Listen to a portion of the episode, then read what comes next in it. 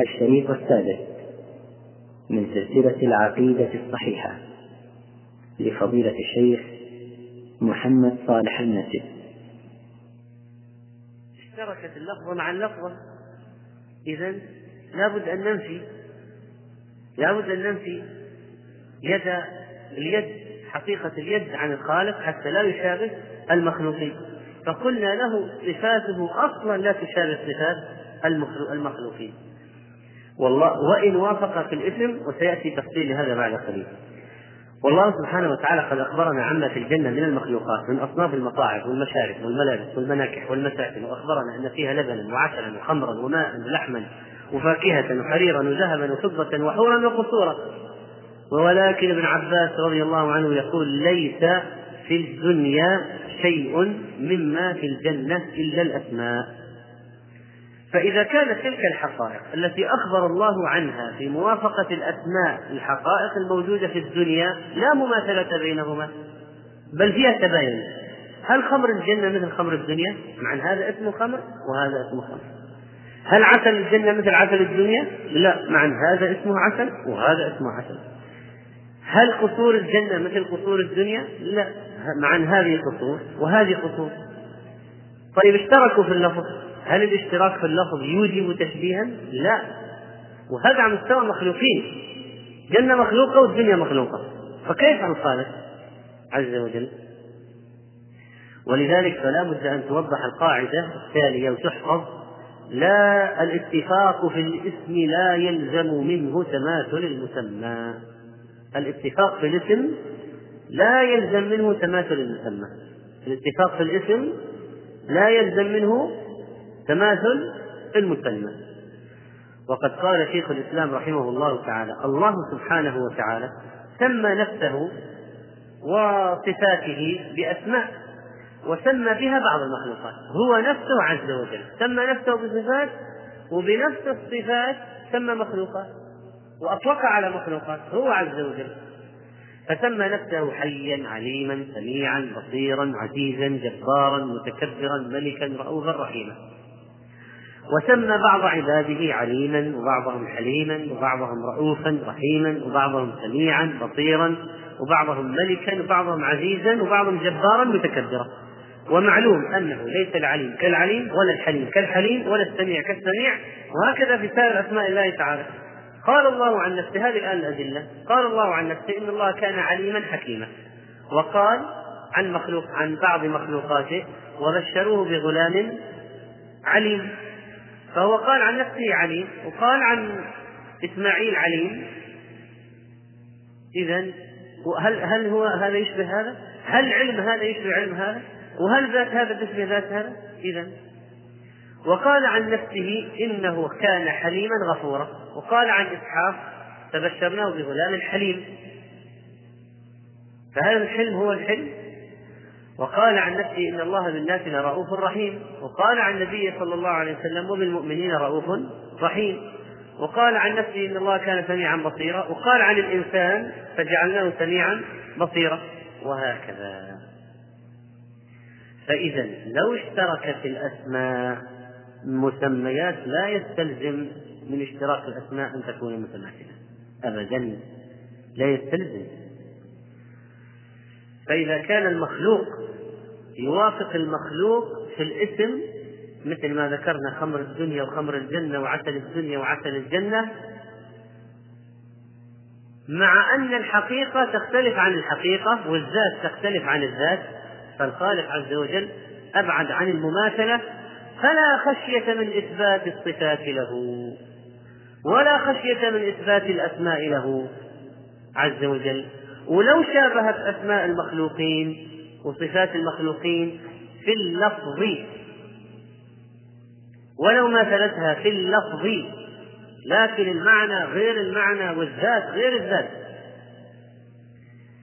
ومن أجل توضيح هذه المسألة سنرجع إلى قضية لغوية قواعد في اللغة. فاعلم وفقك الله أن الألفاظ منها ما هو مترادف. منها ما هو مشترك منها ما هو متباين منها ما هو متواطئ. فلنعرف كل واحدة من هذه الأشياء. المترادف ما اختلف لفظه واتحد معناه. المترادف ما اختلف لفظه واتحد معناه. يعني ذات واحدة ولكن أسماؤها مختلفة. فمثلا الأسد الغضنفر أسامة الليث الجزبر غسورة هذه أسماء لأي شيء؟ أسماء مختلفة ولا متماثلة؟ مختلفة. المسمى واحد ولا مختلف؟ واحد. إذا ماذا تسمى في اللغة هذه الأسماء؟ مترادفة. هذه ألفاظ مترادفة. وإن اختلفت في اللفظ لكن تدل على شيء واحد. ومن ومنها ما هو مشترك. اتحد اللفظ واختلف المعنى. عكس الأول. اتحد اللفظ واختلف المعنى. يعني كلمة واحدة لكن تدل على أشياء مختلفة. العين. عين. عين. تطلق على عين الباصرة. تطلق على عين الماء. تطلق على الجاسوس تطلق على الحدث. تطلق على حرف من حروف الهجاء فهذه اللفظ واحد ع ياء نون عين. لكن تستعمل بمعاني مختلفة. ولذلك سمي هذا لفظ مشترك. يشترك بين يشترك فيه كذا شيء. في نفس اللفظ. الثالث المتباين وهو ما اختلف لفظه ومعناه. فمثلا السماء والأرض اللفظ مختلف والحقيقة مختلفة. الجنة والنار اللفظ مختلف والذي يدل عليه الاسم المسمى مختلف. الاسم والمسمى كلاهما مختلفان. فلكل لفظ من هذه الألفاظ معنى يختلف عن الآخر ولذلك سميت متباينة. للتباين فيما بينه. رابعا التواطؤ المتواطئ وهو ما اتفق لفظه ومعناه وهو نوعان. تواطؤ مطلق تواطؤ مشكك. التواطؤ المطلق إذا كان المعنى متساويا في الجميع فيقال لفظ الرجل الرجل. تقول زيد رجل وعمر رجل. فالمعنى متساوي في الجميع الرجولة متساوية في الجميع. وأما التواطؤ المشكك إذا كان المعنى متفاوتا متفاضلا وسمي بالمشكك لتشكك السامع هل هذا اللفظ من قبيل المتواطئ أو من قبيل المشترك؟ لأن في تشابه مع المشترك السابق. فمثلا لو قلت النور عندنا نور الشمس ونور السراج. المعنى معنى النور في الاثنين واحد لكن هناك تفاوت وتفاوت وتفاضل. في فرق بين الشمس والمصباح أو السراج. شتان. فالأسماء التي تطلق على الله وعلى العباد هي من الألفاظ المتواطئة المتواطئه التواطؤ المشكك. فالحق فيها أن يقال إنه بالنسبة للأسماء والصفات التي تطلق على الله وعلى العباد كالحي والسميع والبصير والعليم والقدير والصفات السمع والبصر والحياة والعلم ونحوها هي حقيقة في الرب وحقيقة في العبد.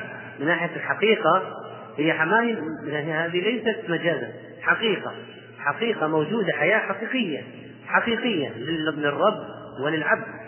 حياة حقيقية وسمع حقيقي للرب وسمع حقيقي للعبد. ولكن للرب تعالى منها ما يليق بجلاله وللعبد منها ما يليق به. وذلك لأن الاسم والصفة في هذا النوع له ثلاث اعتبارات. أولا اعتبار من حيث هو من قطع مع قطع النظر عن تقييده بالرب تعالى أو بالعبد. ثانيا اعتباره مضافا إلى الرب خاصا به.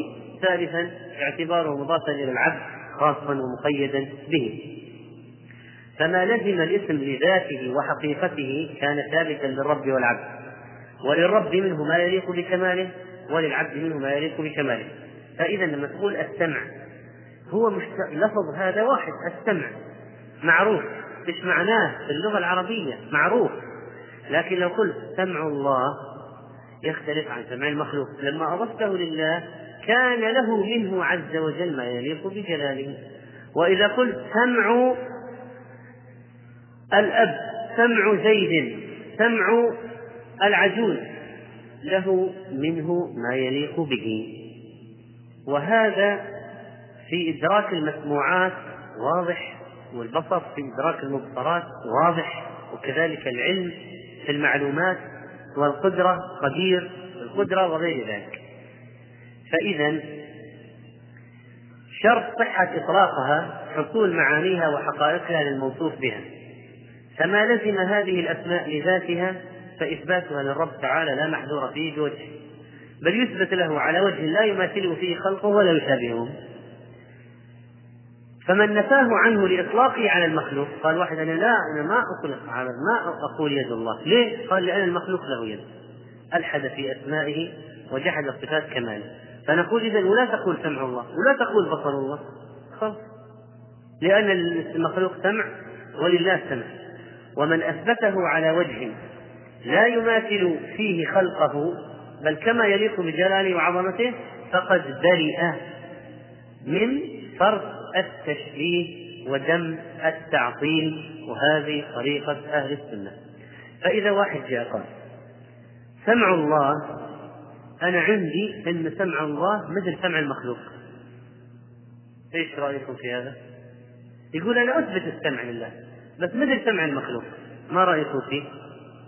ملحد في أسماء الله ولو جاء واحد قال أنا لا أثبت السمع لله أصلا يعني لو أثبته أعتبر مشبها للمخلوق ما هو؟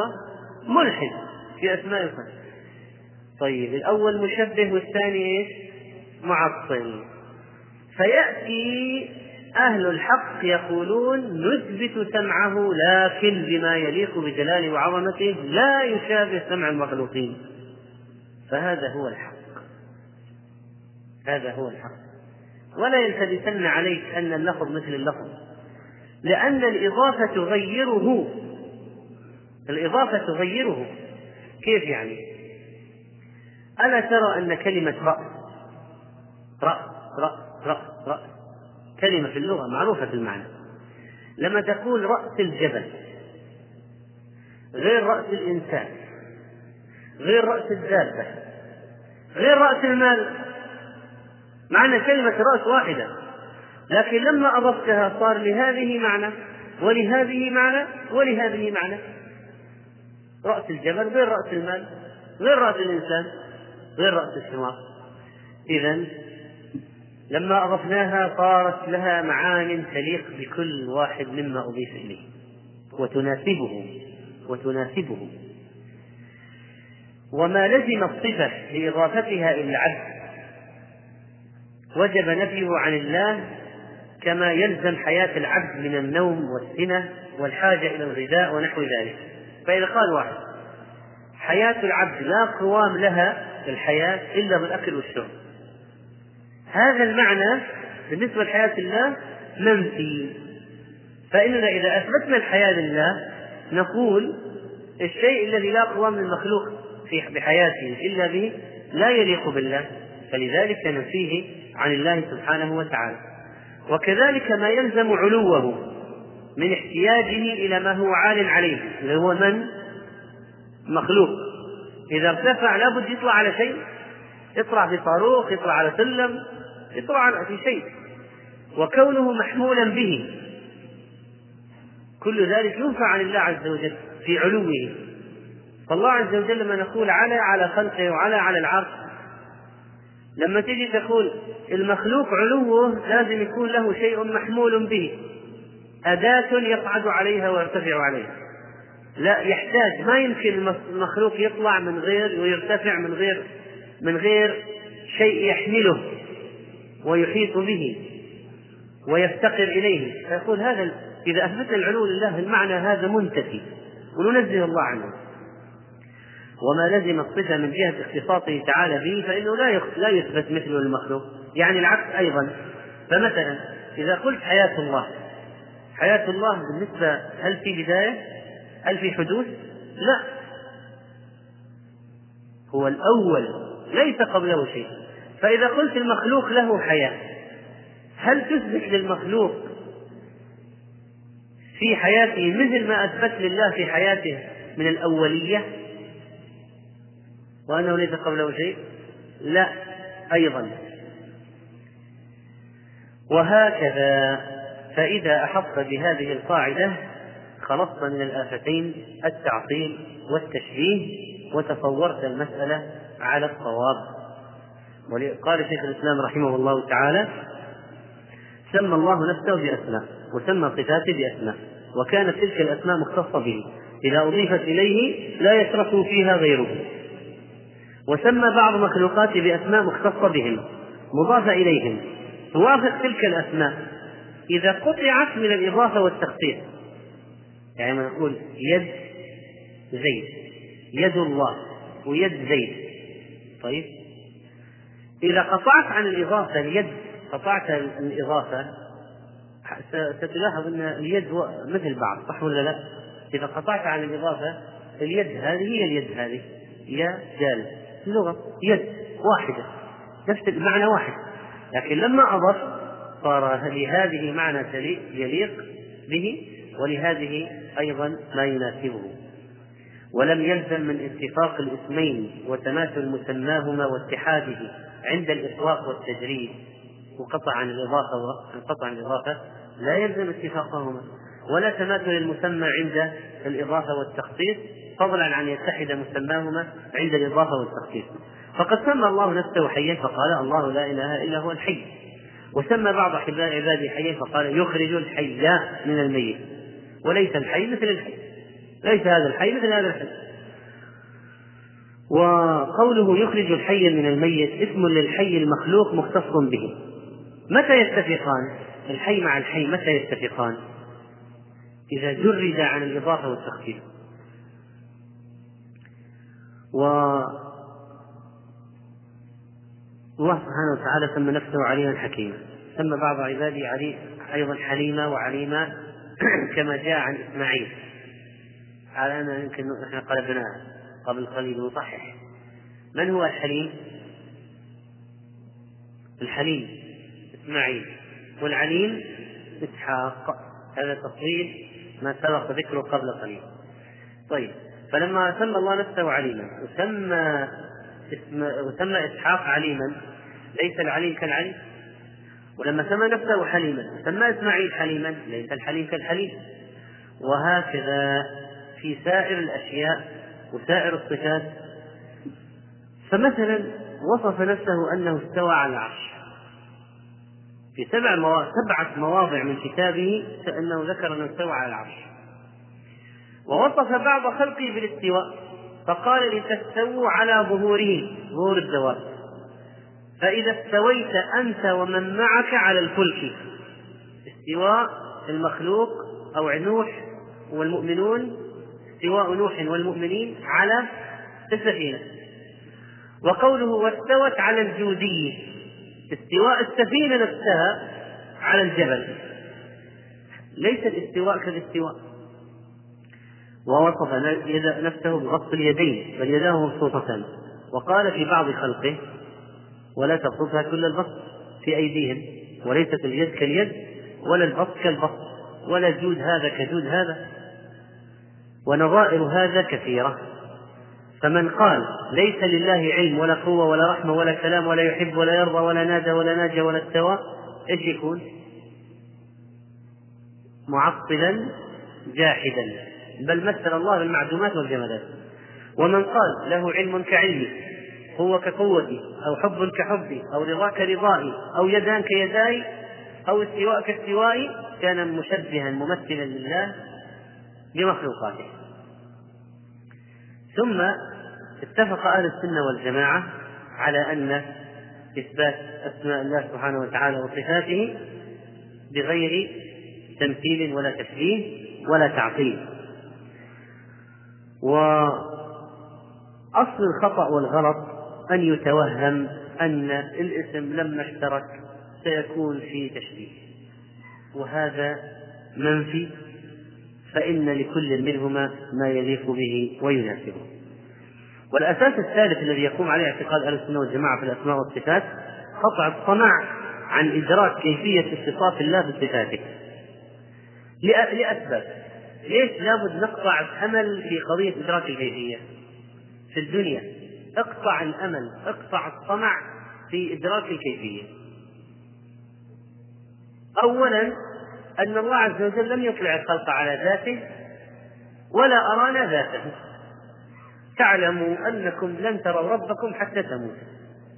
ثم إن الله لم يخبرنا عن ذاته من جهة الكيفية. فلا أرانا ذاته بالعين بعيننا ما رأينا ذاته. ولا أخبرنا عن كنه ذاته وكيفية ذاته. وثالثا ما كلف العباد أصلا معرفة الكيفية. ولا تعبدنا بمعرفة الكيفية انتبهوا. ما تعبدنا بمعرفة الكيفية. ما تعبدنا بمعرفة الكيفية ولا أراد ذلك منا. بل إنه أخبر أن ذلك مما يختص به عز وجل. فقال ولا يحيطون به علما. قال الشيخ محمد الأمين الشنقيطي رحمه الله إدراك حقيقة الكيفية مستحيل. وهذا ما نص عليه في هذه الآية من سورة طه فقوله يحيطون به فعل مضارع منفي والفعل الصناعي إيش الفرق على فكره بين الفعل الصناعي والفعل الطبيعي؟ في شيء النحاس يقولون فعل صناعي تمييزا له عن الفعل الطبيعي، إيش الفرق بين الفعل الصناعي والفعل الطبيعي؟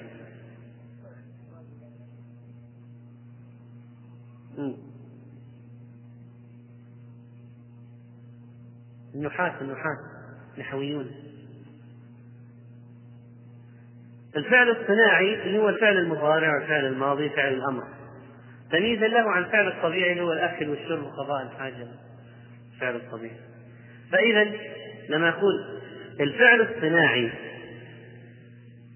النحاس يقول الشنقيطي يريد أن يتوصل من اللغة إلى العقيدة وهذا شيء جيد مما يتميز به رحمه الله. قوله يحيطون به ولا يحيطون به يعني فعل مضارع منفي لا يحيطون به. والفعل الصناعي الذي يسمى بالفعل المضارع فعل الأمر فعل الماضي ينحل عند النحويين عن مصدر وزمن. ينحل غير مرتبط عن مصدر وزمن. فالمصدر كامل في مفهومه اجماعا. فيحيطون في مفهومها يعني كلمة يحيطون الله عز وجل نفاها في مفهومها الإحاطة. فيتسلط النفي على المصدر الكامل في الفعل فيكون معه كالنكرة المبنية على الفتح. فيصير المعنى لا إحاطة للعلم البشري برب السماوات والأرض. فينفي جنس أنواع الإحاطة عن كيفيتها. فالإحاطة المسندة منفية للخلق عن رب العالمين لا يحيطون به علما. ثم من جهة أخرى ليش لازم نقطع الطمع ونقطع الأمل أن ندرك كيفية الذات وكيفية الصفات؟ لأن العقل الذي وهبه الله إيانا لا يمكن أن يتصور كيفية صفات الله. العقل لا يتحمل ذلك ولا مجال له لأن يعمل في هذا. وعلم الإنسان محدود وما أوتيتم من العلم إلا قليلا ولا يحيطون بشيء من علمه إلا بما شاء. وإذا كان كما قلنا روحنا التي بين جنوبنا ما نعرف كيفيتها. نبغى نعرف نعرف كيفية صفات الخالق وكيفية ذاته. والله عز وجل قد أدبنا ووجهنا. أن لا نخوض في الأمور التي لا يمكننا معرفتها ولا تخف ما ليس لك به علم. وأخبرنا أن من الكبائر أن تقولوا على الله ما لا تعلمون. وبما أن الله أخبرنا عن صفاته وما أخبرنا عن الكيفية فلازم نؤمن بالصفة ومعنى الصفة ونترك الكيفية. فيجب الكف عن التكييف تقديرا بالجنان أو تقريرا باللسان أو تحريرا بالبنان. يعني ما يجوز لك تتكلم في كيفية الصفة. ما يجوز تدخل في كيفية الصفة. لا بجنانك يعني تخيلات تخيلات. ولا بلسانك إنك تتكلم تقول يده كذا كذا في ناحية الكيفية ولا يجوز بالبنان أنك تكتب وتخط شيئا في كيفية صفاته سبحانه وتعالى. تقطع الطمع ولا تشتغل بالكيفية لا بجنانك ولا بلسانك ولا ببنانك. وهذا هو ما يجب على المسلم أن يحذر منه وهو الخوض في التكييف والدخول في الكيفية. فلو قال قائل الشيطان دائما يجيب لنا وساوس في الكيفية. ويصور لي أشياء ويصور لي بعض صفات الله ويصور لي كذا ويصور لي ذات الرب صورة معينة مثلا ولون معين فنقول وإما ينزغنك من الشيطان نزغ فاستعذ بالله إنه سميع عليم. ومن جهة أخرى ومن جهة أخرى فإن عدم معرفة الكيفية لا يقدح في الإيمان بالصفات ومعرفة معانيها. يعني يمكن بعض الناس يتصور يعني عدم معرفة الكيفية تجعل إيماننا ناقص. ونظل طول عمرنا إيماننا ناقص إلى أن نموت لأننا نصير مساكين. لا نستطيع نعرف الكيفية ولا بد منها للإيمان. فنقول لا ما هو لا بد منها للإيمان؟ من قال ذلك؟ فعدم معرفة الكيفية لا يقدح في الإيمان بالصفات ولا بمعرفة معانيها. فإذا نثبت ما أثبته الله لنفسه من الأسماء والصفات ونثبت معانيها رغم أنف هؤلاء المعطلة ونقطع الطمع عن إدراك الكيفية وأن عدم إدراك الكيفية لا يضر إيماننا. عدم إدراك الكيفية لا يضر إيماننا. ندخل الآن في قضية شهادة أن لا إله إلا الله. طبعا بعد الأسماء والصفات بعد ما انتهينا من أنواع التوحيد سنتكلم الآن عن شهادة أن لا إله إلا الله كلاما مجملا وسريعا فهذه الكلمة ثم ندخل إن شاء الله في الدرس القادم في قضية الإيمان ومفهومه ونواقضه. ونواقض الإيمان من أهم الأبواب فهمها بالذات في هذا العصر الذي كثرت فيه الكفريات. وسيكون إن شاء الله التركيز على هذه القضية لأن قضية خطيرة ومهمة جدا وهي نواقض الإيمان. بعد ما نشرح الإيمان ومفهوم عند أهل السنة والجماعة. شهادة أن لا إله إلا الله هذه الكلمة طبعا أصل الدين وأساسه ومعناها لا معبود بحق إلا الله كما بين الله تعالى في آيات كثيرة وقضى ربك ألا تعبدوا إلا إياه وفي قوله عز وجل إياك نعبد وإياك نستعين وما أمروا إلا ليعبدوا وما أمروا وما أمروا إلا ليعبدوا الله مخلصين له الدين حنفاء إلى غير ذلك من الآيات والأحاديث التي تضمنت إبطال عبادة غير الله وإثبات وإثبات العبادة لله وحده لا شريك له. فشهادة أن لا إله إلا الله إذا هي معنى توحيد العبادة. فيخطئ من يفسر أشهد أن لا إله إلا الله يفسرها لا رب إلا الله. ويخطئ من يفسرها لا مطاع بحق إلا الله. إذ لو كان هذا معنى الشهادة لما أنكرها المشركون لأنهم يعلمون أن الله ربهم وخالقهم. فإذا قالوا لا رب إلا الله متفقين نحن وإياهم. قلنا إذا قلنا نحن هذا إذا لماذا نقاتلهم ولماذا نعاديهم؟ وهم يعرفون أن طاعة الله واجبة عليهم. فإذا حتى تفسيرها بقولهم لا مطاع إلا الله غلط ولا رب إلا الله غلط. وهم مع معرفتهم أنهم لابد أن يطيعوا الله. أنت لو سألت أبو جهل قلت هل يلزمك أن تطيع الله؟ ما يقول لا ما يلزم أن يطيع الله. على كيف يطيع ولا أعطيك سواء لا. فإذا ما أنكروه يعني شهادة لا إله إلا الله لهذا التعريف ولا لذاك وإنما لأجل أن معناه لا معبود بحق إلا الله لأن معناها أن عبادة آلهتهم باطلة. ولذلك رفضوا يقولون أشهد أن لا إله إلا الله رفضوا يقولونها أما بالنسبة لإعرابها لا نافية للجنس. إله اسمها إلا أداة استثناء ملغاة. ولفظ الجلالة مرفوع على البجلية لا إله إلا الله مرفوع على البجلية. سيبويه ذهب إلى أن لا وإله مركبة كتركيب خمسة عشر في موضع المبتدأ والخبر سيكون محذوفا على القولين يعني لا إله إلا الله لو قلنا في هذا المبتدأ وين فأين الخبر؟ الخبر محذوف طيب كل محذوف لا بد له من تقدير فما هو تقدير الخبر؟ ما هو تقدير الخبر؟ قال بعضهم إن تفسير الخبر لا إله في الوجود إلا الله. وهؤلاء النحاة. وهذا خطأ كما سنعرف بعد قليل. والتقدير عند المحققين لا إله بحق إلا الله. فالنحاة كثيرا ما يقولون لا إله يعني لا إله في الوجود. هذا تقدير الخبر. وأما عند الموحدين عند المحققين رحمه الله. عند المحققين لا إله بحق تقدير الخبر المحذوف بحق وليس في الوجود. وفي الوجود خطأ لوجهين قال الشيخ عبد العزيز باز رحمه الله تعالى مخالفته للواقع. ذلك أن في الوجود آلهة باطلة.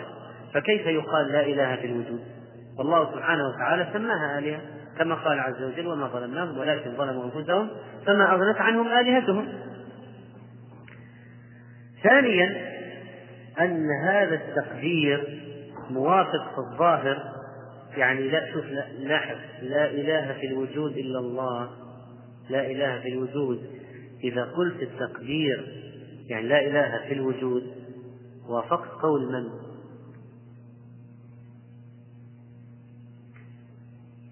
قول من؟ أشرنا إليه السبت الماضي. لو قلت لا إله نحن نقول لا إله إلا الله وين تقدير المحذوف؟ لا إله بحق إلا الله.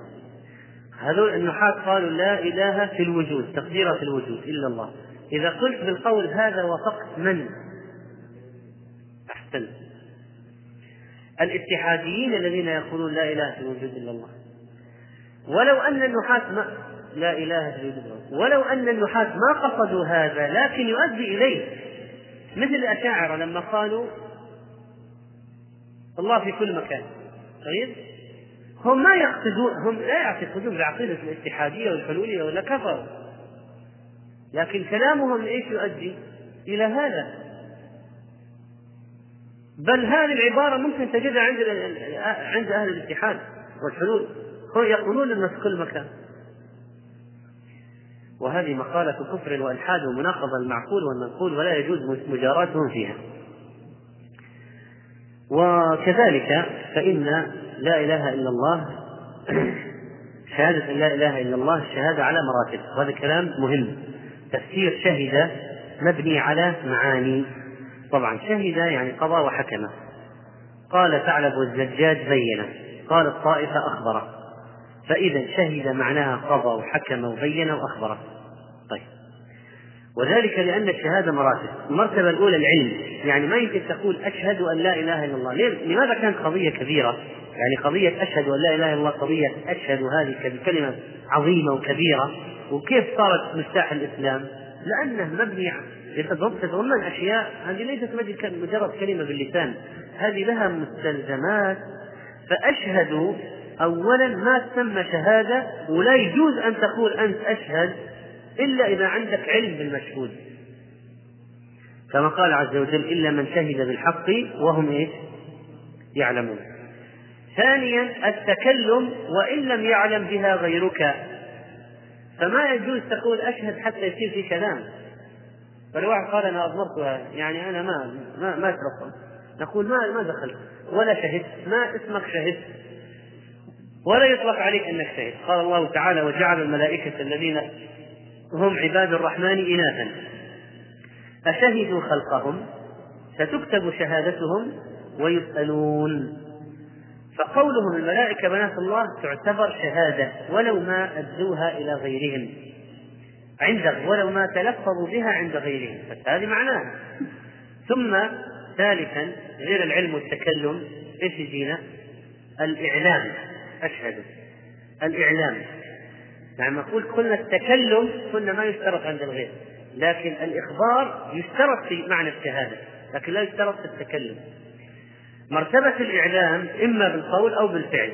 دليل القول ما جاء في الصحيحين عن ابن عباس رضي الله عنه شهد عندي رجال مرضيون وأرضاهم عندي عمر.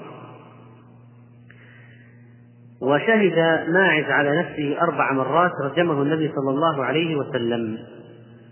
وإذا الإعلام هو داخل فيها وإذا عرفنا أنه بالقول فكيف يكون بالفعل؟ يكون بالفعل كما قال الله عز وجل ما كان للمشركين أن يعمروا مساجد الله شاهدين على أنفسهم بالكفر.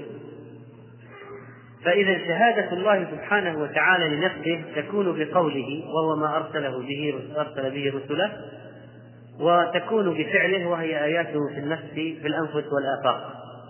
وقال ابن كيسان شهد الله بتدبيره العجيب وأموره المحكمة عند خلقه أنه لا إله إلا هو. كما قال الآخر وفي كل شيء له آية تدل على أنه واحد. رابعا مرتبة الحكم والإلزام ودليلها قوله تعالى وقضى ربك ألا تعبدوا إلا إياه. وشهادته سبحانه مستلزمة لهذه المراتب بدليل صيغة النفي والإثبات. ولهذا إذا رأيت رجلا يستفتي جاهلا فقل ليس هذا المفتي. المفتي فلان فإن هذا يتضمن أمر منك ونهي. نهي عن إتيان هذا الجاهل وأمر منك بالذهاب لذلك العالم. وأيضا دلالة استحقاقه سبحانه وتعالى للوحدانية وأداء الحق لازم ومأمور به. وكذلك الجملة الخبرية تسمى تسمى حكما بدليل قوله سبحانه وتعالى أفنجعل المسلمين كالمجرمين؟ ما لكم كيف تحكمون؟ أما أركان لا إله إلا الله إثنان نفي وإثبات. فالنفي في قوله لا إله حيث تنفي جميع ما يعبد من دون الله. والإثبات في قوله إلا الله تثبت العبادة له وحده لا شريك له عز وجل. وإثبات التوحيد بهذه الكلمة باعتبار النفي والإثبات المقتضي للحصر هذا هو المعنى المطلوب لشهادة أن لا إله إلا الله. ما هي شروطها؟ شروط لا إله إلا الله مشهورة معروفة وأشار إليها عدد من العلماء حافظ الحكم رحمه الله. أولا العلم المنافي للجهل. قال تعالى فاعلم أنه لا إله إلا الله. من مات وهو يعلم لا إله إلا الله دخل الجنة. إذا يشترط فيها أولا العلم. ثانيا اليقين المنافي للشك.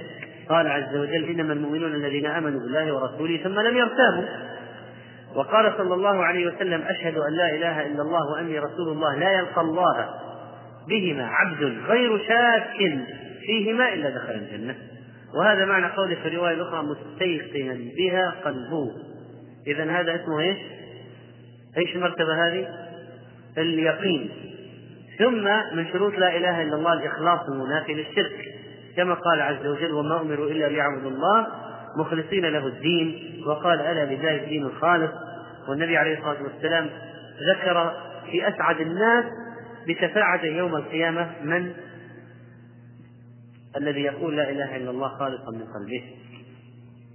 ورابعا الصدق المنافي للكذب كما قال عز وجل والذي جاء بالصدق وصدق به أولئك هم المتقون.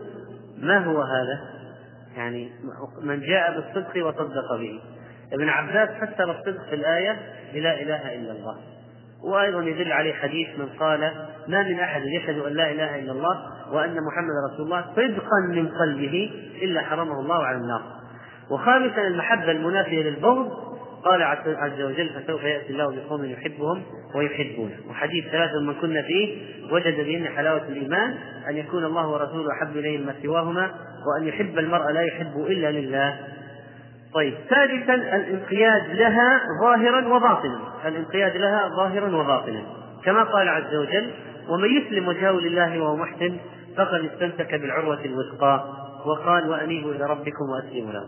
وسابعا الانقياد القبول لها كقوله عز وجل واحشروا الذين ظلموا وازواجهم ما كانوا يعبدون إلى أن قال إنهم كانوا قبل ذلك إنهم كانوا إذا قيل لهم لا إله إلا الله يستكبرون. ألا يقبلونه فإذا هذه الشروط السبعة علم يقين وإخلاص وصدقك مع محبة وانقياد والقبول لها هي شروط أن لا إله إلا الله. العلم واليقين والقبول والانقياد بقدر ما أقول والصدق والإخلاص والمحبة. وفقك الله لما أحبه. آمين. وبهذا ينتهي درسنا في هذه الليلة ونعود إن شاء الله في الدرس القادم مع الإيمان وصلى الله وسلم على نبينا محمد. الحمد لله رب العالمين. وصلى الله وسلم وبارك على نبينا محمد وعلى آله وصحبه أجمعين. الحمد لله الذي هدانا للإيمان. وما كنا لنهتدي لولا أن هدانا الله. وأشهد أن لا إله إلا الله وأشهد أن محمدا رسول الله صلى الله عليه وعلى آله وصحبه أجمعين. حديثنا أيها الإخوة في هذه الليلة عن الإيمان. هذا الموضوع المهم جدا من موضوعات العقيدة. نذكره في هذه الليلة نذكر تعريفه وبعض ما يتعلق به من المباحث. أما بالنسبة للإيمان لغة فالإيمان تارة يتعدى بنفسه فيكون معناها التأمين أي إعطاء الأمان. وآمنته ضد أخفته وفي الكتاب العزيز وأمنه من خوف فالأمن ضد الخوف. وفي الحديث الشريف قال صلى الله عليه وسلم النجوم أمنة أمنة السماء فإذا ذهب النجوم أتى السماء ما توعد وأنا أمنة لأصحابي فإذا ذهبت أتى أصحابي ما يوعدون وأصحابي أمانة لأمتي فإذا ذهب أصحابي أتى الأمة ما توعد. الحديث رواه مسلم. وفي الكتاب العزيز وهذا البلد الأمين أي الآمن. وقال عز وجل إن المتقين في مقام أمين أي أمنوا فيه من الغير وتقلب الأحوال. ويقال استأمن عليه أي دخل في أمانه. وأمنه. وآمنه. ومن القراءات في سورة براءة إنهم لا إيمان لهم. يعني إن أجاروا لم يفوا وإن أمنوا غدروا.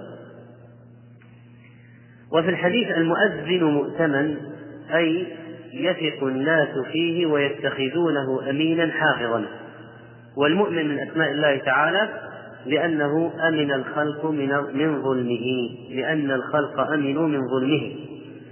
وتارة يتعدى تتعدى هذه الكلمة بالباء. فيكون معناها التصديق كما قال عز وجل وما أنت بمؤمن لنا ولو كنا صادقين. أي وما أنت بمؤمن يعني وما أنت بمصدق. تقول آمنت بكذا أي صدقته هذا تعريف الإيمان في اللغة وهناك ملاحظات مهمة ذكرها شيخ الإسلام ابن تيمية رحمه الله في التعريف اللغوي للإيمان. أولا أن الإيمان ليس مرادفا للتصديق في المعنى فإن كل مخبر عن مشاهدة أو غيب يقال له في اللغة صدقت كل مخبر كما يقال له كذب. فعكس صدقت كذبت لكن ليس كلمة مؤمن مرادفة لكلمة مصدق. فمن قال السماء فوقنا قيل له صدق. أما لفظ الإيمان كما يقال كذب وأما لفظ الإيمان فلا يستعمل إلا في الخبر عن غائب. يعني إذا عندما نقول صدقة قد يخبر بخبر مش عن شيء مشاهد ومحسوس قد يخبر بشيء غيبي. لكن لما نقول مثلا آمن فلا تستعمل كلمة آمن في اللغة إلا في التصديق بالأمور الغيبية ولا تستعمل كلمة آمن في التصديق بالأمور المحسوسة والمشاهدة. ولذلك قال شيخ الإسلام لم يوجد في الكلام أن من أخبر عن مشاهدة كقوله طلعت الشمس وغربت أن يقال آمناه كما يقال صدقناه فإن الإيمان مشتق من الأمن فإنما يستعمل فيما يؤتمن عليه المخبر كالأمر الغائب. ولهذا لم يوجد خط في القرآن الكريم وغيره لفظ آمن له إلا في هذا النوع وهو الإيمان بالوحي الإيمان بالغيب الإيمان بالنبي الذي يوحى إليه وهكذا. ثانيا أن لفظ الإيمان في اللغة لم يقابل بالتكذيب يعني آمن ما عكسها ليس كذب كلفظ التصديق. فتقول مثلا صدق وكذب لكن آمن ليس عكسها كذب. فإنه من المعلوم في اللغة أن كل مخبر يقال له صدقت أو كذبت ويقال صدقناه أو كذبناه ولا يقال لكل مخبر آمنا له أو كذبناه ولا يقال أنت مؤمن له أو مكذب له يعني في المقابل. بل المعروف في مقابلة الإيمان لفظ إيش؟ الكفر. يقال مؤمن أو كافر والكفر لا يختص بالتكذيب. هذه هاتان نقطتان مهمتان. في تعريف الإيمان ومفهوم الإيمان في اللغة. الإيمان شرعا. ذهب عامة أهل السنة إلى أن الإيمان الشرعي هو اعتقاد وقول وعمل. قال الإمام محمد بن إسماعيل بن محمد بن فضل التيمي الأصبهاني رحمه الله والإيمان في لسان الشرع هو التصديق بالقول هو التصديق بالقلب والعمل بالأركان. وقال الإمام البغوي رحمه الله وهو من أئمة أهل السنة اتفقت الصحابة والتابعون فمن بعدهم من علماء السنة على أن الأعمال من الإيمان وقالوا إن الإيمان قول وعمل وعقيدة. وقال الإمام الشافعي رحمه الله في كتاب الأم وكان الإجماع من الصحابة والتابعين ومن بعدهم ممن أدركنا أن الإيمان قول وعمل ونية لا يجزئ واحد من الثلاثة عن الآخر قول وعمل ونية.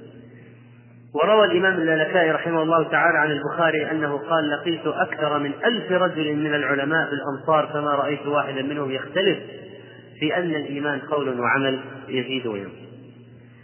لا فرق بين قول العلماء إن الإيمان قول وعمل أو قول وعمل ونية أو قول وعمل واعتقاد. والسبب أن هذا من اختلاف التنوع وليس من اختلاف التضاد فمن قال من السلف إن الإيمان قول وعمل أراد قول القلب واللسان وعمل القلب وعمل الجوارح. فإذا قال الإيمان قول وعمل يقصد هذه كلها يقصد هذه كلها. ومن قال قول وعمل ونية فالقول عنده يتناول الاعتقاد وهو قول القلب وقول اللسان. وأما العمل لا يفهم منه قد لا يفهم منه النية عمل القلب فزاد ذلك في التعريف. فخلاصة ما سبق أن الإيمان حقيقة مركبة من قول وعمل وأن القول قسمان قول القلب وهو الاعتقاد وقول اللسان وهو نطق كلمة الإسلام. والعمل قسمان عمل القلب وهو نيته وإخلاصه وعمل الجوارح كالصلاة وغيرها. فإذا زالت هذه الأربعة لا قول القلب ولا عمل القلب ولا قول اللسان ولا عمل الجوارح. واحد ما عنده ولا شيء من هذه ماذا يكون إذن؟ كافرا. كافرا. إذا زال زالت جميع إذا زالت الأربعة جميعا زال الإيمان كله. طيب وإذا زال تصديق القلب لم تنفعه بقية الأجزاء فإن تصديق القلب القلب شرط في اعتقادها وكونها نافعة. وإذا زال عمل القلب مع اعتقاد الصدق يعني وجد تصديق بالقلب وعمل القلب لكن ما في عمل الجوارح أبدا. ما في قول باللسان ولا في عمل جوارح. بس في تصديق بالقلب. فهذا ميدان المعركة بيننا وبين المرجئة.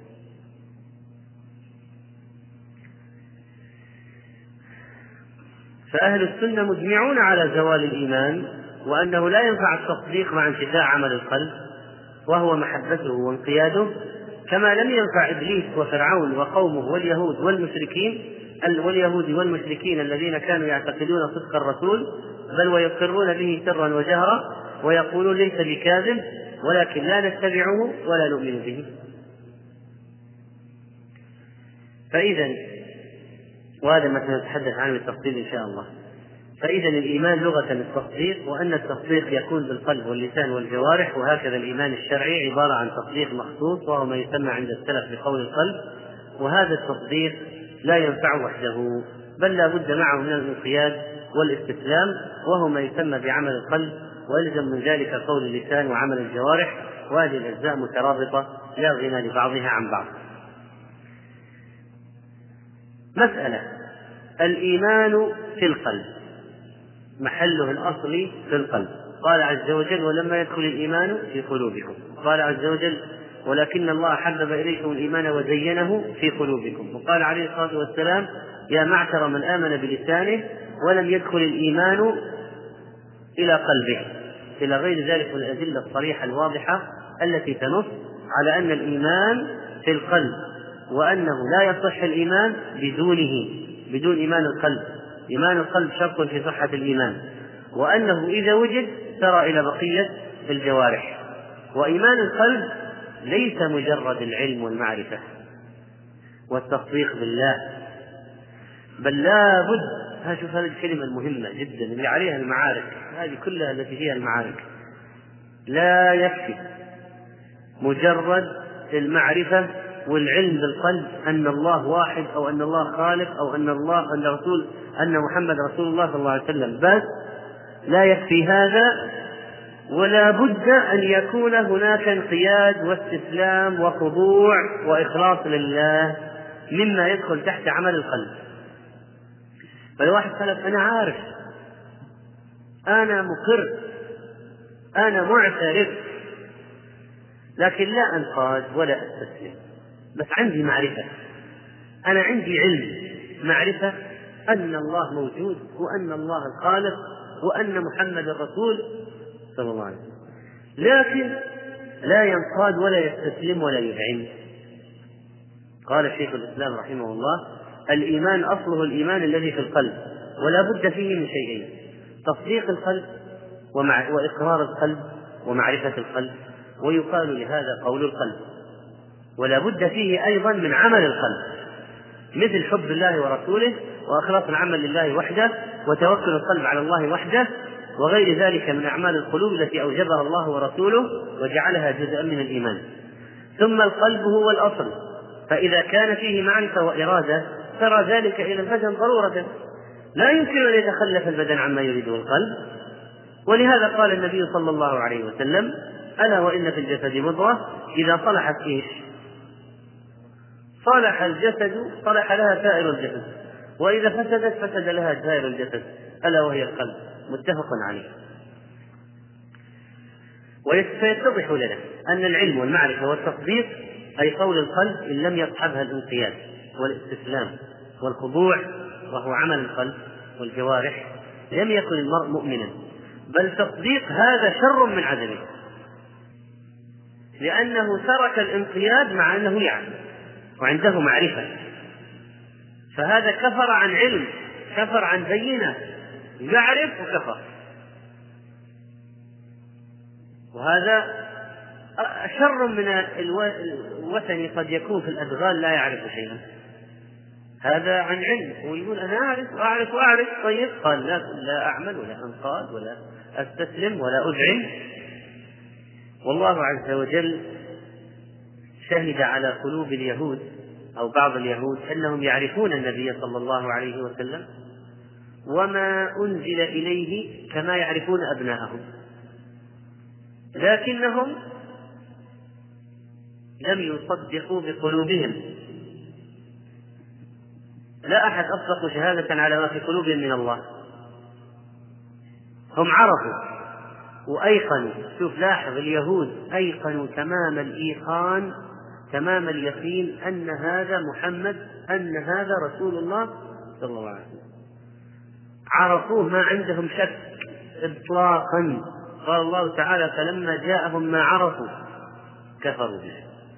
وقال الله تعالى يعرفونه كما يعرفون أبناءهم. ما عندهم شك ولا لب لحظة واحدة أن هذا رسول الله. فمن جهة المعرفة تقول اليهودي قلبه كان فيه معرفة في قلبه أن هذا رسول الله نقول نعم كان عنده معرفة تامة ويقينية أن هذا رسول الله طيب مسلم ولا كافر؟ كافر مع أنه يعرف كافر لماذا كافر؟ من قال؟ ما حصل الانقياد وكذلك فإن التصديق والمعرفة من الأدلة التي تدل على أن لا تنفع عند الله إذا ما صار في انقياد أن الله تعالى أخبر عن إبليس. أنه معترف بالله. وبأن الله هو الخالق. قال خلقتني من نار. يعني إبليس معترف أن الله هو الخالق. وأنه هو الذي خلقه. وأنه خلقه من نار وأن لله العزة وأنه حلف بها قال فبعزتك لأغوينهم أجمعين فإذا إبليس عرف الله ولا لا؟ وعرف أنه خالق وأثبت صفة العزة لله إبليس مؤمن ولا كافر؟ كافر لماذا؟ لأنه لم يخضع لله ولم يستجب وينقاد ويستسلم ويسجد لآدم. فما نفعته معرفته لما زايله الخضوع. ما عنده خضوع.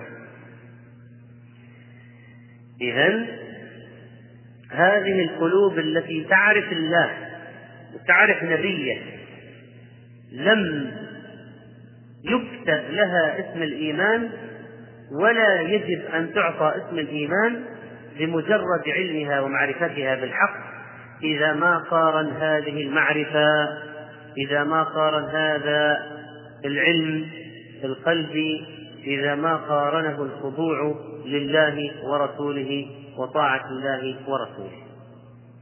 يقال ابن القيم رحمه الله تعالى ونحن نقول الإيمان هو التصديق لأن المرجئة يقولون الإيمان هو التصديق. يقول نحن نقول الإيمان هو التصديق ولكن ليس التصديق مجرد اعتقاد صدق المخبر دون الانقياد له. ما يكفي؟ ليس المقصود أنك تعتقد أن الرسول صادق فيما قال ولا أن الله صادق فيما قال. دون الانقياد. ولو كان مجرد اعتقاد التصديق إيمانا لو كان مجرد اعتقاد التصديق إيمانا لكان إبليس وفرعون وقوم صالح. واليهود الذين عرفوا أن محمد رسول الله صلى الله عليه وسلم كما يعرفون أبنائهم كانوا إيش؟ مؤمنين صادقين. لكن كفرهم الله. فإذا ما هي أساس دعوة الأنبياء؟ وما هي قضيتهم مع أقوامهم؟ لو كانت القضية أنه فقط يريدون من الأقوام أن يعرفوا ويعلموا علما مجردا. قول القلب. أن الله هو الخالق. كان ما قامت المعارك قال الله تعالى فإنهم لا يكذبونك ولكن الظالمين بآيات الله يجحدون. وقال وجحدوا بها واستيقنتها أنفسهم ظلما وعلوا. فالكفار والمنافقون غالبا ما يقرون بتوحيد الربوبية ويقرون بالرسالة لكن كبرا وبغضا وحب الرئاسة والشهوة تصدهم عن الطاعة والإخلاص والمتابعة وهذه توحيد الألوهية. ومن ثم ما نفعهم ما فعلوا. ولا ما ما كان في قلوبهم ولا نجاهم من عذاب الله يوم القيامة ولا مسيوا بالمؤمنين في الدنيا. ولذلك يجب على الدعاة إلى الله عز وجل أن يكون لهم تركيز كبير على توحيد الألوهية وينطلقوا من توحيد الربوبية إلى توحيد الألوهية وأن يكون هذا الذي يحرصون على ترسيخه في قلوب الخلق. مسألة. قول اللسان بعد ما عرفنا الإيمان في القلب وقول القلب. ما هو قول اللسان؟ قول اللسان جزء مهم من مسمى الإيمان والمقصود بقول اللسان الأعمال التي تؤدى باللسان كالشهادتين والذكر والتلاوة والصدق والنصيحة والدعاء وغير ذلك مما لا يؤدى إلا باللسان.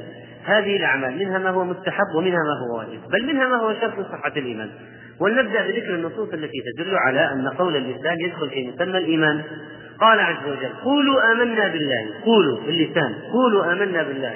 وما أنزل إلينا وما أنزل إلى إبراهيم وإسماعيل وإسحاق ويعقوب والأسباط وما أوتي موسى وعيسى وما أوتي النبيون من ربهم لا نفرق بين أحد منهم ونحن له مسلمون. فإن آمنوا بمثل ما آمنتم به. يعني هو قال قولوا آمنا. ثم قال فإن آمنوا بمثل ما آمنتم به. قال الحليمي رحمه الله فأمر المؤمنين أن يقولوا آمنا. ثم أخبر بقوله تعالى فإن آمنوا بمثل ما آمنتم به أخبر معنى ذلك أن القول منهم يعتبر إيمانا وسمي قولهم إيمانا وهكذا لأن الله سماه هكذا. إذ لا معنى لقوله فإن آمنوا بمثل ما آمنتم به إلا فإن آمنوا بأن قالوا مثل ما قلتم. فكانوا مؤمنين كما آمنتم.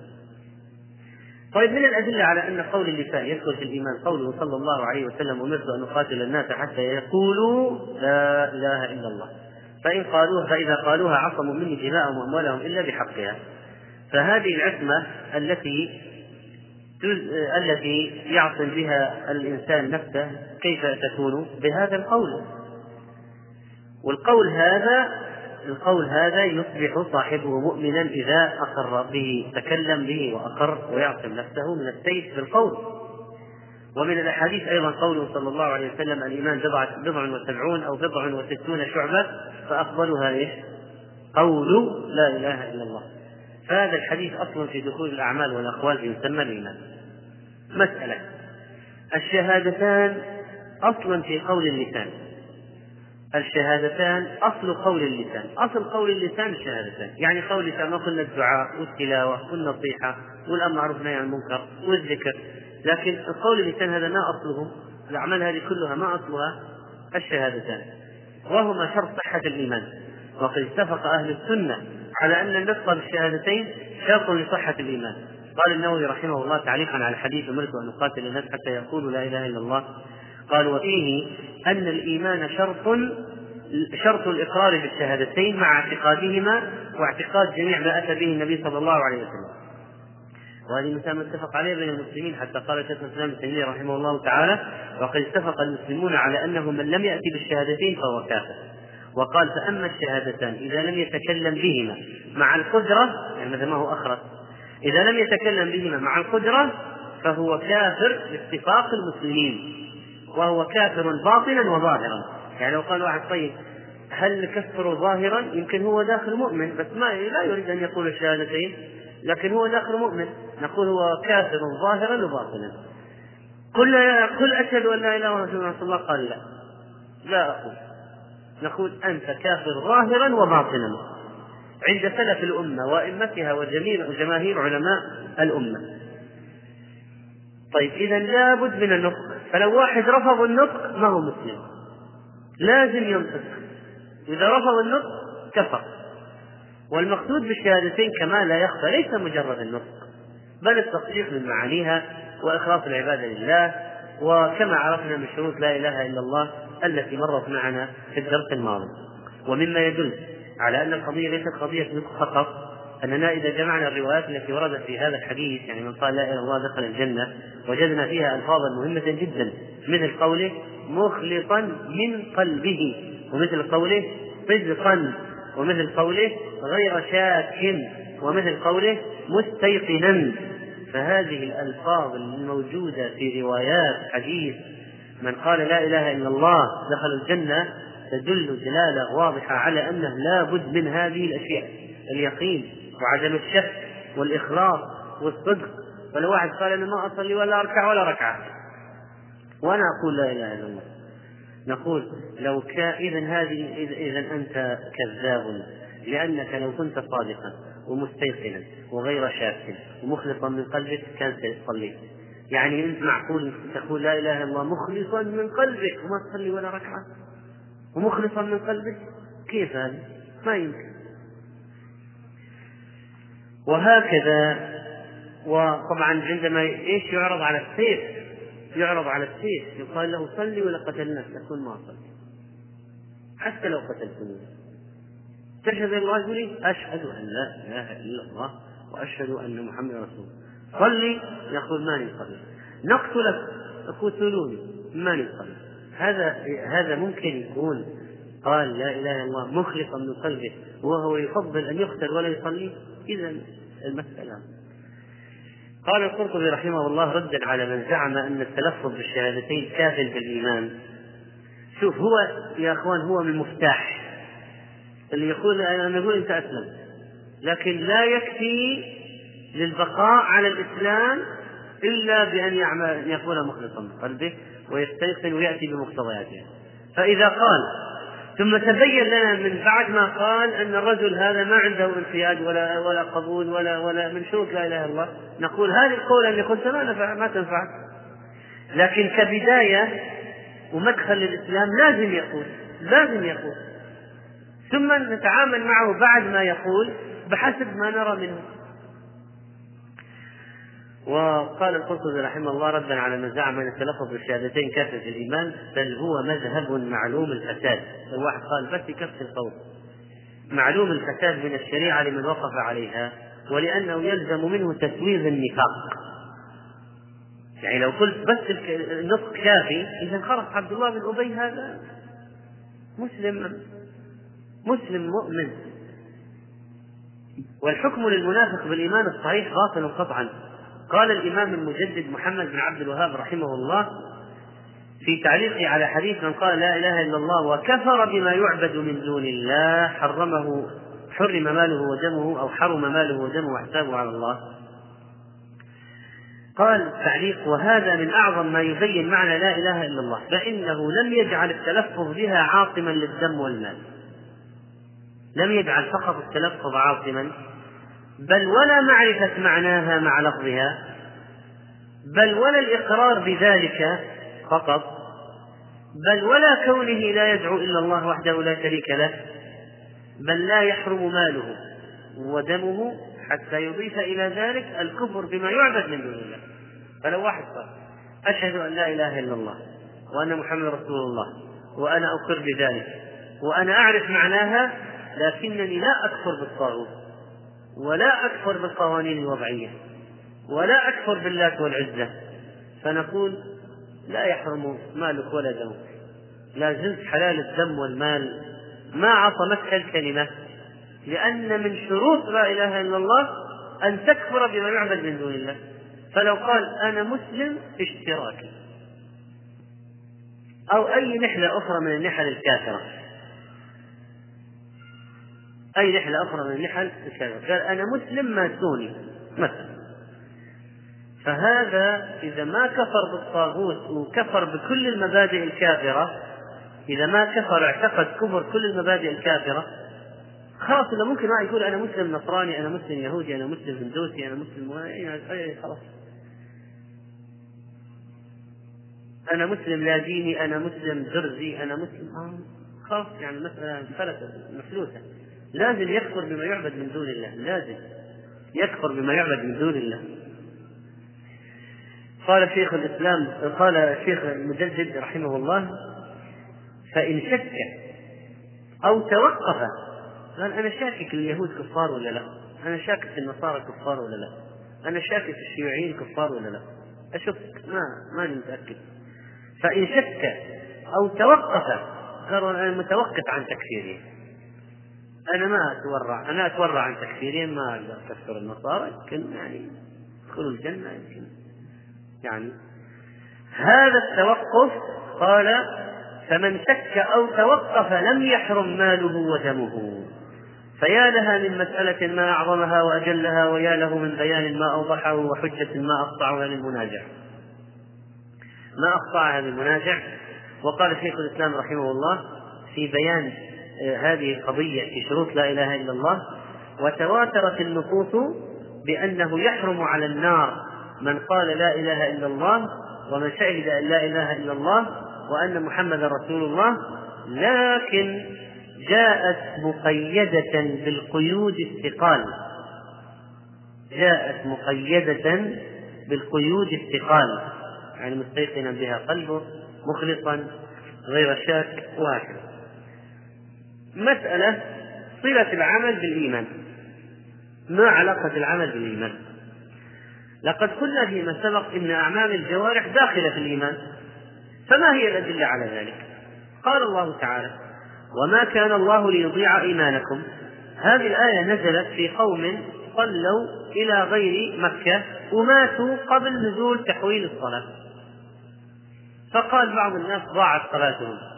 اللي اللي صلوا هذه قبل لا يموت ضاعت صلاتهم ما ما ماتوا ما ما صلوا إلى مكة.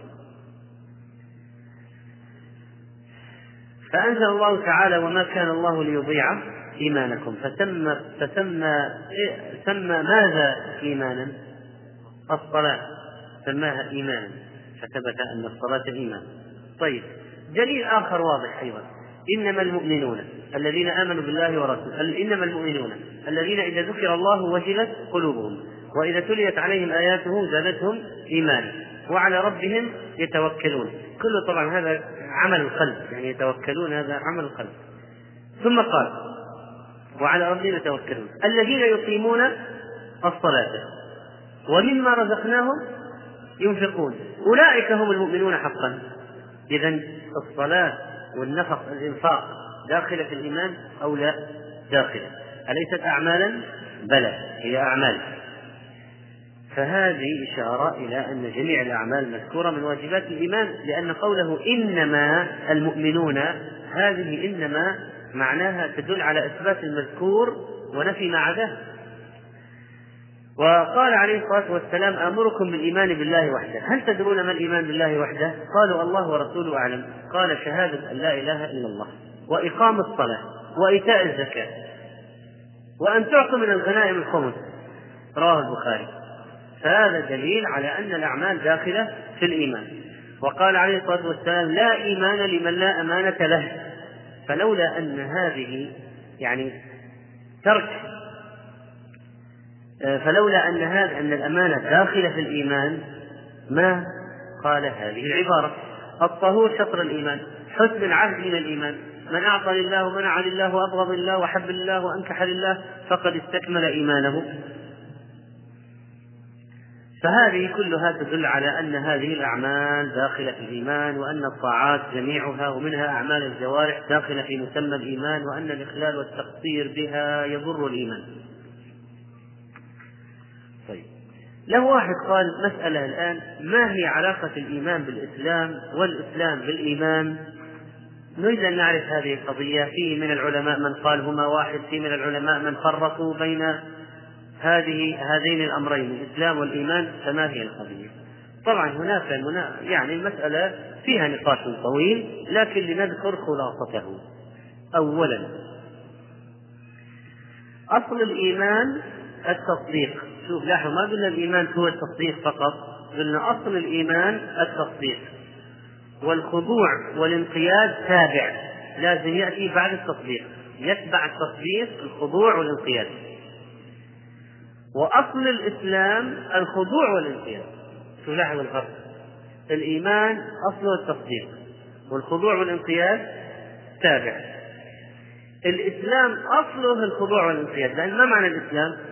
مش الاستسلام لله؟ طيب هذا الاستسلام هو الخضوع والانقياد. ومنه الأركان الخمسة. ولذلك نجد في أكثر النصوص إطلاق الإيمان على الباطن والإسلام على الظاهر. ومن ذلك حديث جبريل. حديث جبريل يطلق الإيمان على الباطن والإسلام على الظاهر. يقول إيمان أن تؤمن بالله وملائكته وكتبه. هذه كلها قضايا داخلية باطنية. والإسلام قال أن لا إله إلا الله وإقام الصلاة وإيتاء الزكاة اللي هي أعمال الظاهر. ثانيا لم يرد في النصوص الوعد بالجنة على الإسلام المطلق كما في الإيمان المطلق. لاحظ ورد أن الجنة مصير المؤمنين. أن من آمن يدخل الجنة. لكن ما في نص يقول أن من أسلم أو الإسلام بالإسلام فقط يدخل الجنة. فقط.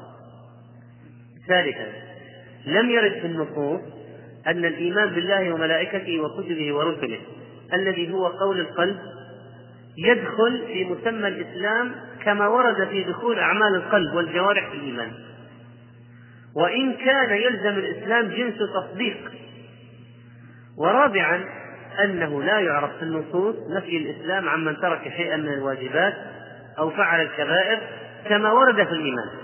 يعني شوف في عندنا نصوص لا يزني الزاني حين يزني وهو مؤمن. لكن ما عندنا لا يسلم من زنى.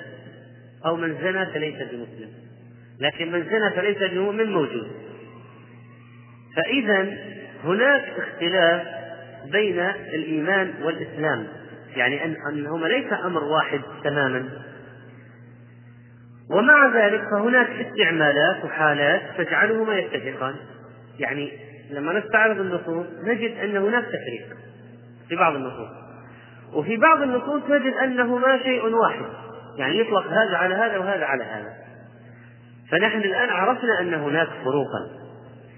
وهناك حالات يجتمع فيها الإسلام والإيمان ويصير يطلق هذا على هذا وهذا على هذا. متى؟ نقول الإيمان الكامل النساء النساء ينظرن في هؤلاء الأطفال المزعجين الإيمان الكامل لا بد أن يكون معه إسلام كامل. أما الإسلام الكامل فلا يلزم منه الإيمان الكامل ولكن لا بد أن يكون معه أصل الإيمان. الإيمان الكامل لا بد يكون معه إسلام كامل. لكن الإسلام الكامل لا يلزم أن يكون معه إيمان كامل إيمان كامل لكن لازم يكون معه أصل الإيمان. ثانيا يمكن أن يقال إن المسلم الممدوح هو المؤمن الممدوح. وذلك كمدح الأنبياء بالإسلام. ثالثا يشتركان في الخطاب بالإيمان أمرا أو نهيا من أحكام وحدود ومواريث وغيرها. لأن الخطاب بالإيمان يشمل كل الداخلين فيه سواء كان معهم أصل الإيمان أو كماله. فإذا لو واحد يشرب الخمر طيب هل هو مسلم ولا لا؟ مسلم يعني عندنا واحد إنسان يشهد لا إله إلا الله يعني آه وعنده آه ويصلي إلى آخره لكن يشرب الخمر هل يطلق عليه مسلم؟ نعم هل يطلق عليه مؤمن؟ هل يطلق عليه مؤمن؟ إذا قلت مؤمن كامل الإيمان لا ما يطلق عليه وإذا قلت معه أصل الإيمان نقول نعم. وفي حال الافتراق يكون معناهما واحدا وعند الاجتماع يفترقان في المعنى.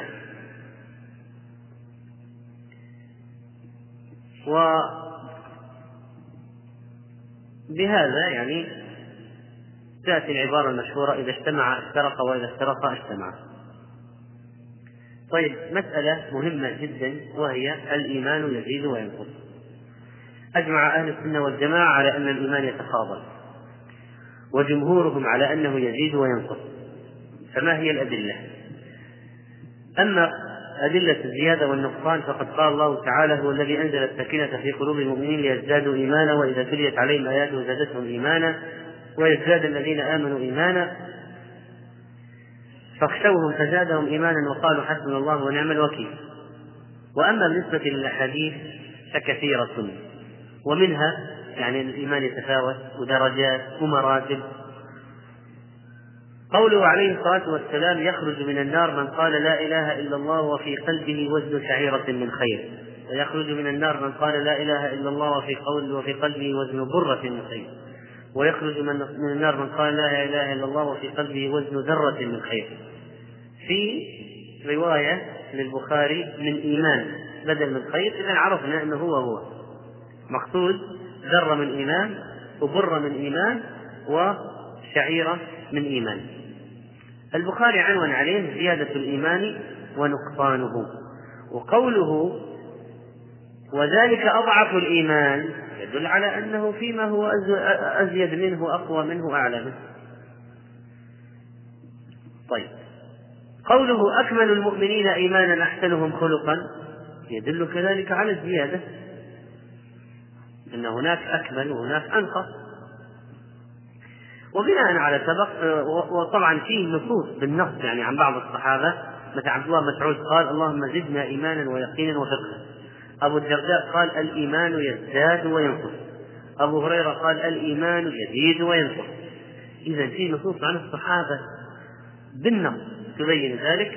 وبناء على هذا فإن جمهور السلف من التابعين وتابعيهم والأئمة ومن بعدهم والمصنفون في عقائد أهل السنة الكثيرة قد بينوا ذلك. لم يعرف مخالف من الصحابة لقضية الزيادة والنقص في الإيمان. أبدا. ما أحد خالف في هذه القضية الصحابة لا يوجد اختلاف. طيب إن قال قائل ما هي مجالات زيادة الإيمان ونقصانه نحن الآن نعرف أن الإيمان يعني لما تقول يزيد وينقص الإيمان أنت ذكرت سابقا أن فيه تصديق القلب قول القلب وفي عمل القلب اللي هو التوكل مثلا والإخلاص ونحو ذلك والمحبة والخوف والرجاء. في قول القلب وفي عمل القلب وفي قول اللسان وفي عمل الجوارح. هي أربع أشياء الإيمان مركب منها. لما تقول الإيمان يزيد وينقص فما هو الذي يزيد منها وما هو الذي ينقص؟ وما لا يزيد وما ينقص وما ينقص.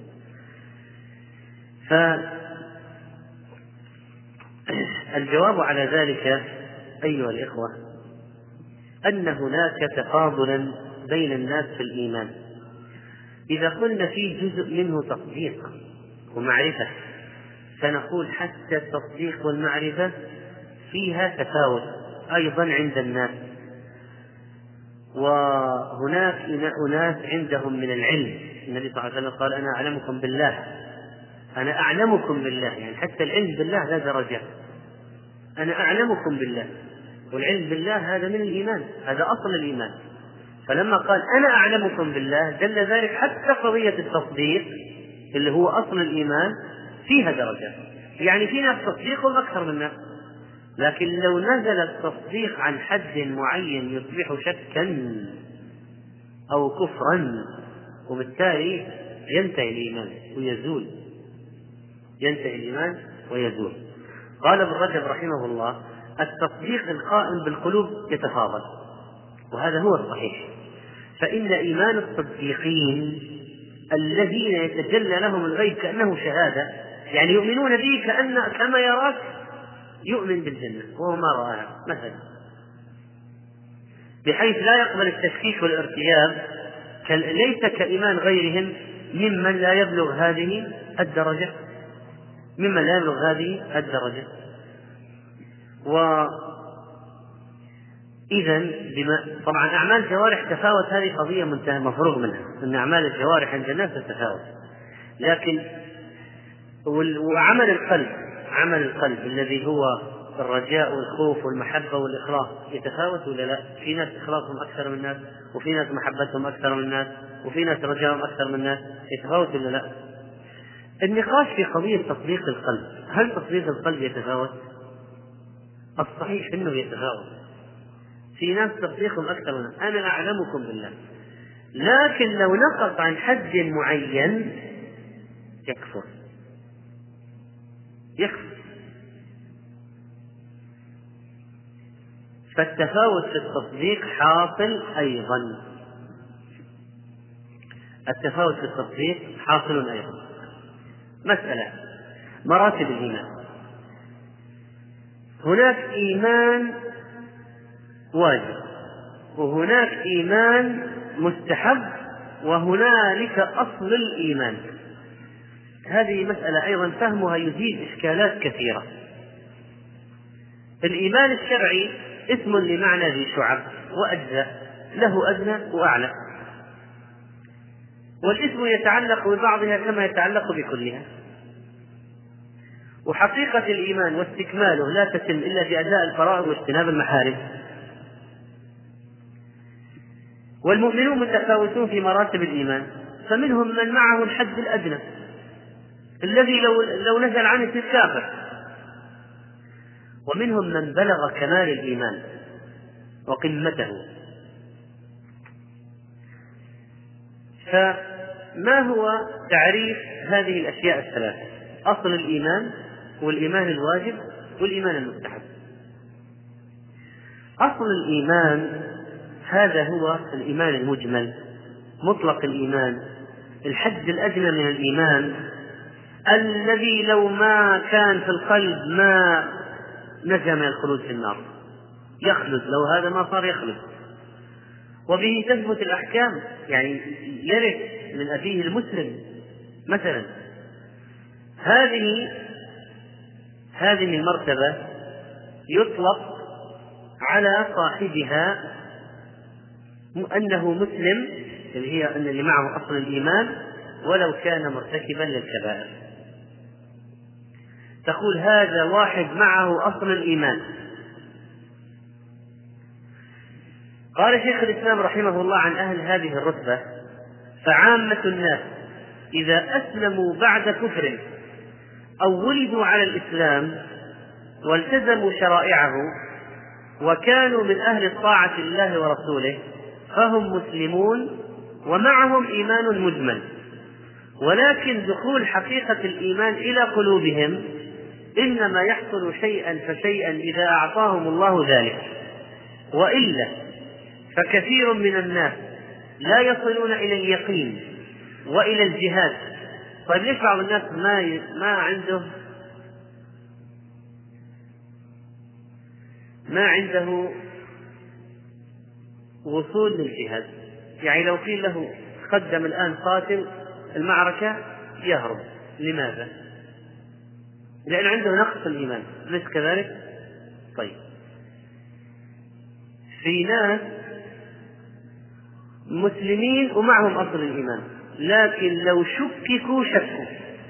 لاحظ معي. في ناس معهم مسلمين. هناك أناس مسلمون ومعهم أصل الإيمان.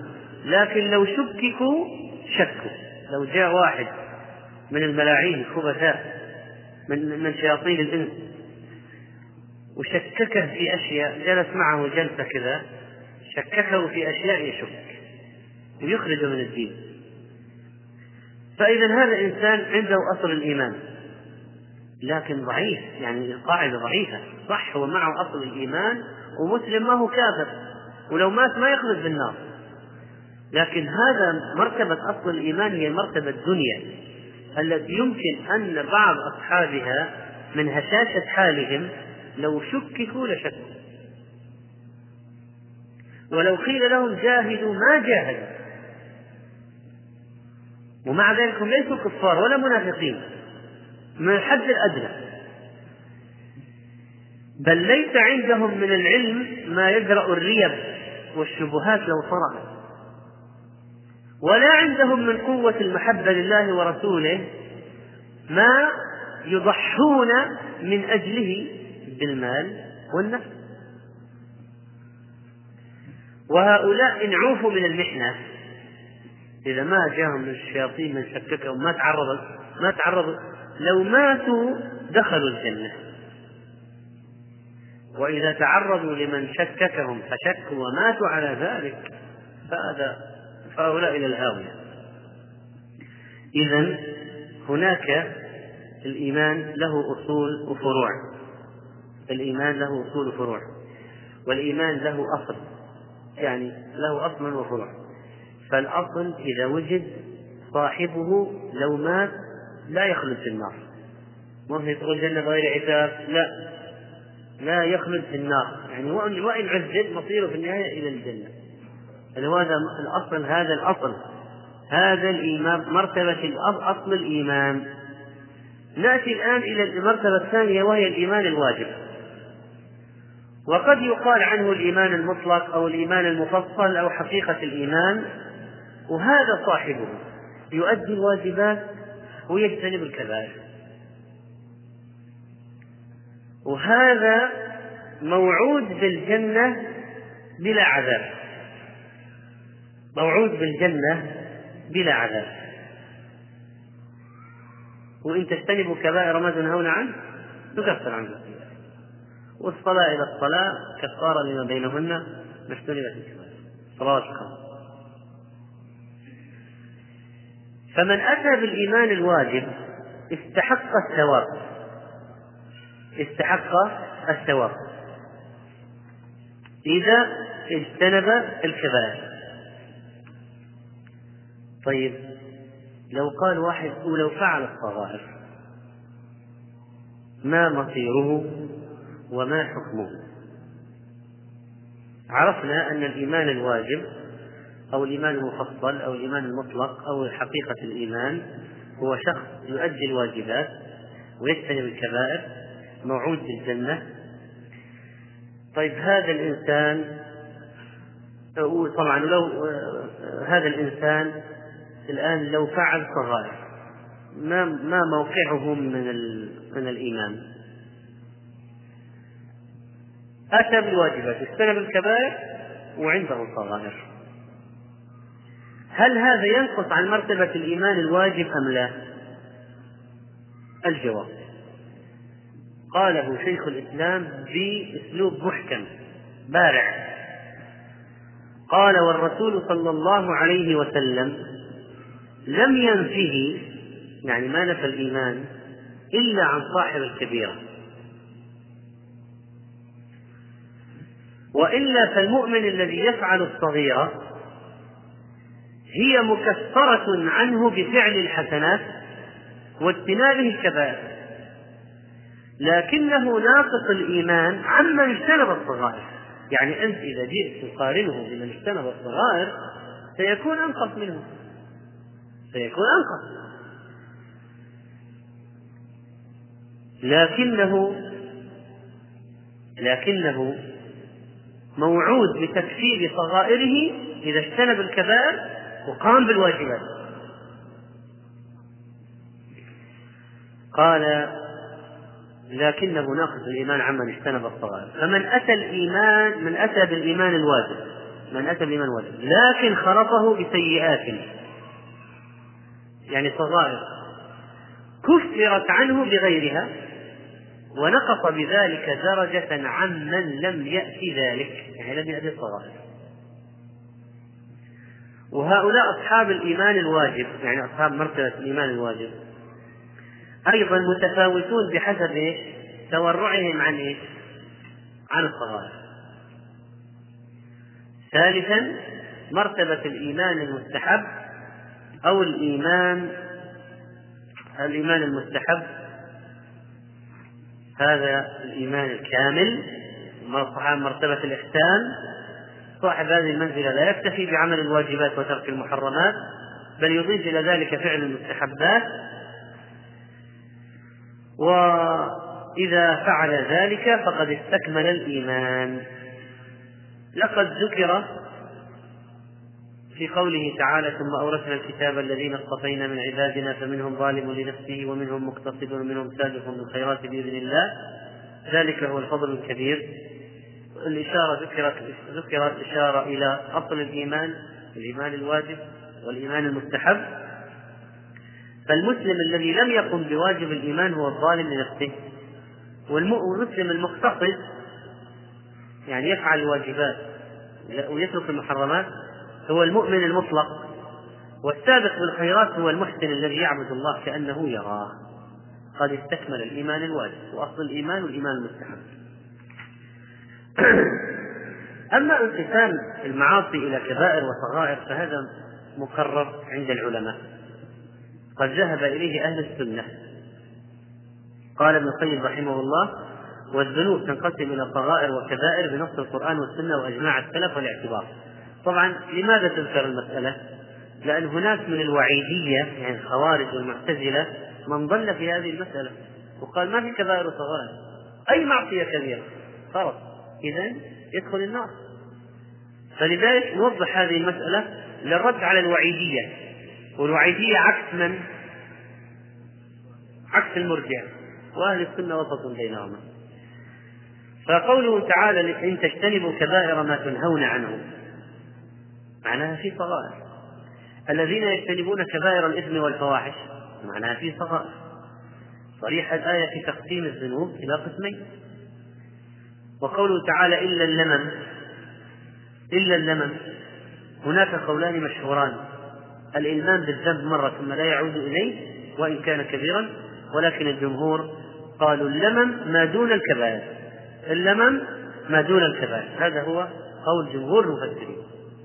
طيب. حديث الصلوات الخمس والجمعة إلى الجمعة ورمضان إلى رمضان مكفرات ما بينهن إذا اجتنبت الكبائر معناها هناك معاصي هناك أشياء أقل منها. وهكذا من الأدلة الكثيرة. فقول عامة الفقهاء إلا بعض الأشعرية أن الذنوب تنقسم إلى صغائر وكبائر. طيب ما هو الفرق بينهما وكيف نعرف؟ الآن إحنا عرفنا أن هناك كبائر وهناك صغائر وفي أدلة على هذا الكلام لكن ما هي ما هو الحد؟ كيف نفرق؟ ما هو التعريف؟ كيف نفصل الكبائر عن الصغائر؟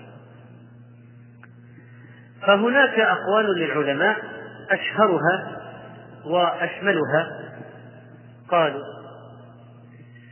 الكبائر كل ذنب ختمه الله تعالى بنار أو غضب أو لعنة أو عذاب لها أمارات منها إيجاب الحد والإيعاد عليها بالعذاب بالنار ووصف باعدها بالفسق أو لعنه الكبيرة ما وجبت فيه الحدود أو توجه إليها الوعيد.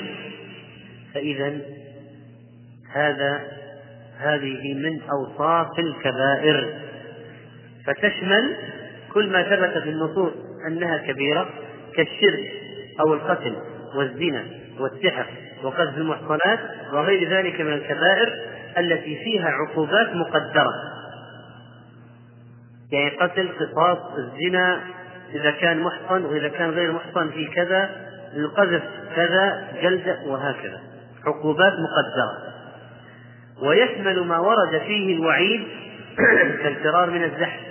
وأكل مال اليتيم وأكل الربا وعقوق الوالدين واليمين الغموس وشهادة الزور.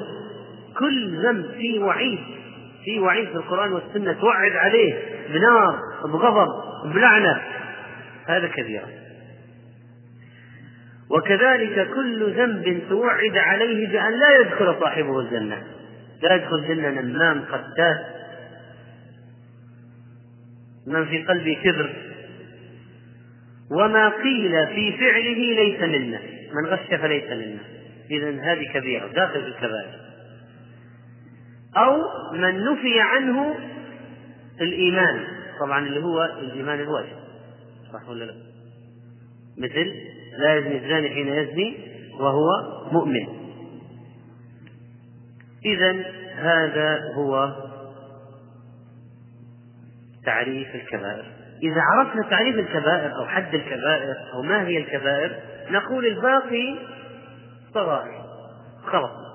هذا هو الفرق بينها. طيب نحن عرفنا أن الصغائر مكفرة إذا اجتنب الكبائر. موعود من ارتكب صغيرة. بالتكفير إذا اجتنب الكبائر. لكن إيه؟ يحذر من أشياء. إياكم ومحقرات الذنوب. فإنهن يجتمعن على رجل حتى يهلكنه والإصرار على الصغيرة يصيرها كبيرة. وإذا فعل الصغيرة مستهينا بالله يعني مستهينا بها هذا خطير جدا ممكن يطيره في درجة أصحاب الكبائر. فلذلك ليحذر الإكثار من الصغائر والاستهانة بها والإصرار عليها. هذا لابد أن يعرف. وإلا يمكن صاحبه يدخل في في أهل الجرائم العظام. طيب نحن الآن عرفنا حكم الصغائر. طيب الكبائر ما حكم أهلها؟ هذه أيضا من ميادين المعارك بيننا وبين المبتدعة. بيننا وبين الخوارج المعتزلة من جهة وبيننا وبين المرجئة من جهة أخرى. لقد تواترت النصوص أيها الإخوة على أن مرتكب الكبيرة لا يكفر. وعلى أنه لا يخلد في النار. هذه حقائق مرتكب الكبيرة. لا يكفر يعني يخرج عن الإسلام ولا يخلد في النار. وإن دخلها وإن دخلها لا يخلد فيها. ما لم يستحل ما لم يكن لا أعترف بتحريم الزنا والزنا حلال. هذا صاحب هذا إنسان يكفر يخرج عن الملة يخلد في النار ولو ما زنى. لاحظوا معي. لو واحد قال الربا ما هو حرام. الربا حلال إذا ما يخلد في النار ولا يطلع ولا في أي يوم من الأيام ولو ما رابت ولو قال الزنا ما هو حرام ولا أقبل التحريم والزنا حلال. خالد في النار مخلد ما يدخل الجنة ولا في أي يوم ولو ما زنى.